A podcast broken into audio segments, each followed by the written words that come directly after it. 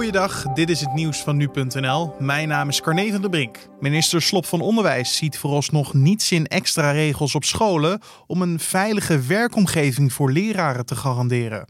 Dat zegt hij vandaag in gesprek met de Telegraaf. Vakbonden zijn namelijk bezorgd en vinden dat het kabinet met strengere maatregelen moet komen.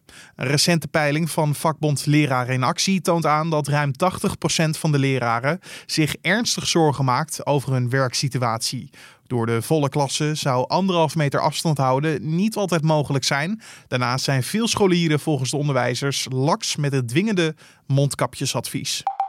De veiligheid op Franse scholen en het toezicht op online propaganda van radicale islamitische groeperingen wordt opgeschroefd.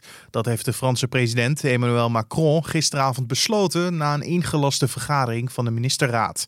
De maatregelen komen nadat in een Parijse voorstad vrijdag een leraar werd onthoofd. Hoe de verbeterde beveiliging er precies uit zal zien, is nog niet bekend. Israël en Bahrein hebben gisteren een overeenkomst gesloten om officieel diplomatieke betrekkingen met elkaar aan te gaan.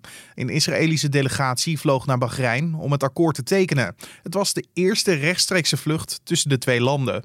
Bahrein en de Verenigde Arabische Emiraten waren in september pas het derde en vierde Arabische land die Israël erkende sinds de oprichting in 1948. Eerder deden alleen Egypte en Jordanië dat. Nederlands plasticafval dat verbrand of gestort wordt, bijvoorbeeld in het buitenland, telt vaak als gerecycled mee in de statistieken. In Nederland wordt alleen het gesorteerde afval net voor de recycling gemeten, maar niet wat er daadwerkelijk is gerecycled. Dat melden NRC en het journalistencollectief Lighthouse Reports op basis van eigen onderzoek. Er is volgens de krant een gebrekkige registratie als het aankomt op het Nederlandse plastic afval. Ook ontneemt de internationale handel in het afval het zicht op wat er gebeurt met het plastic. En tot zover de nieuwsupdate van nu.nl.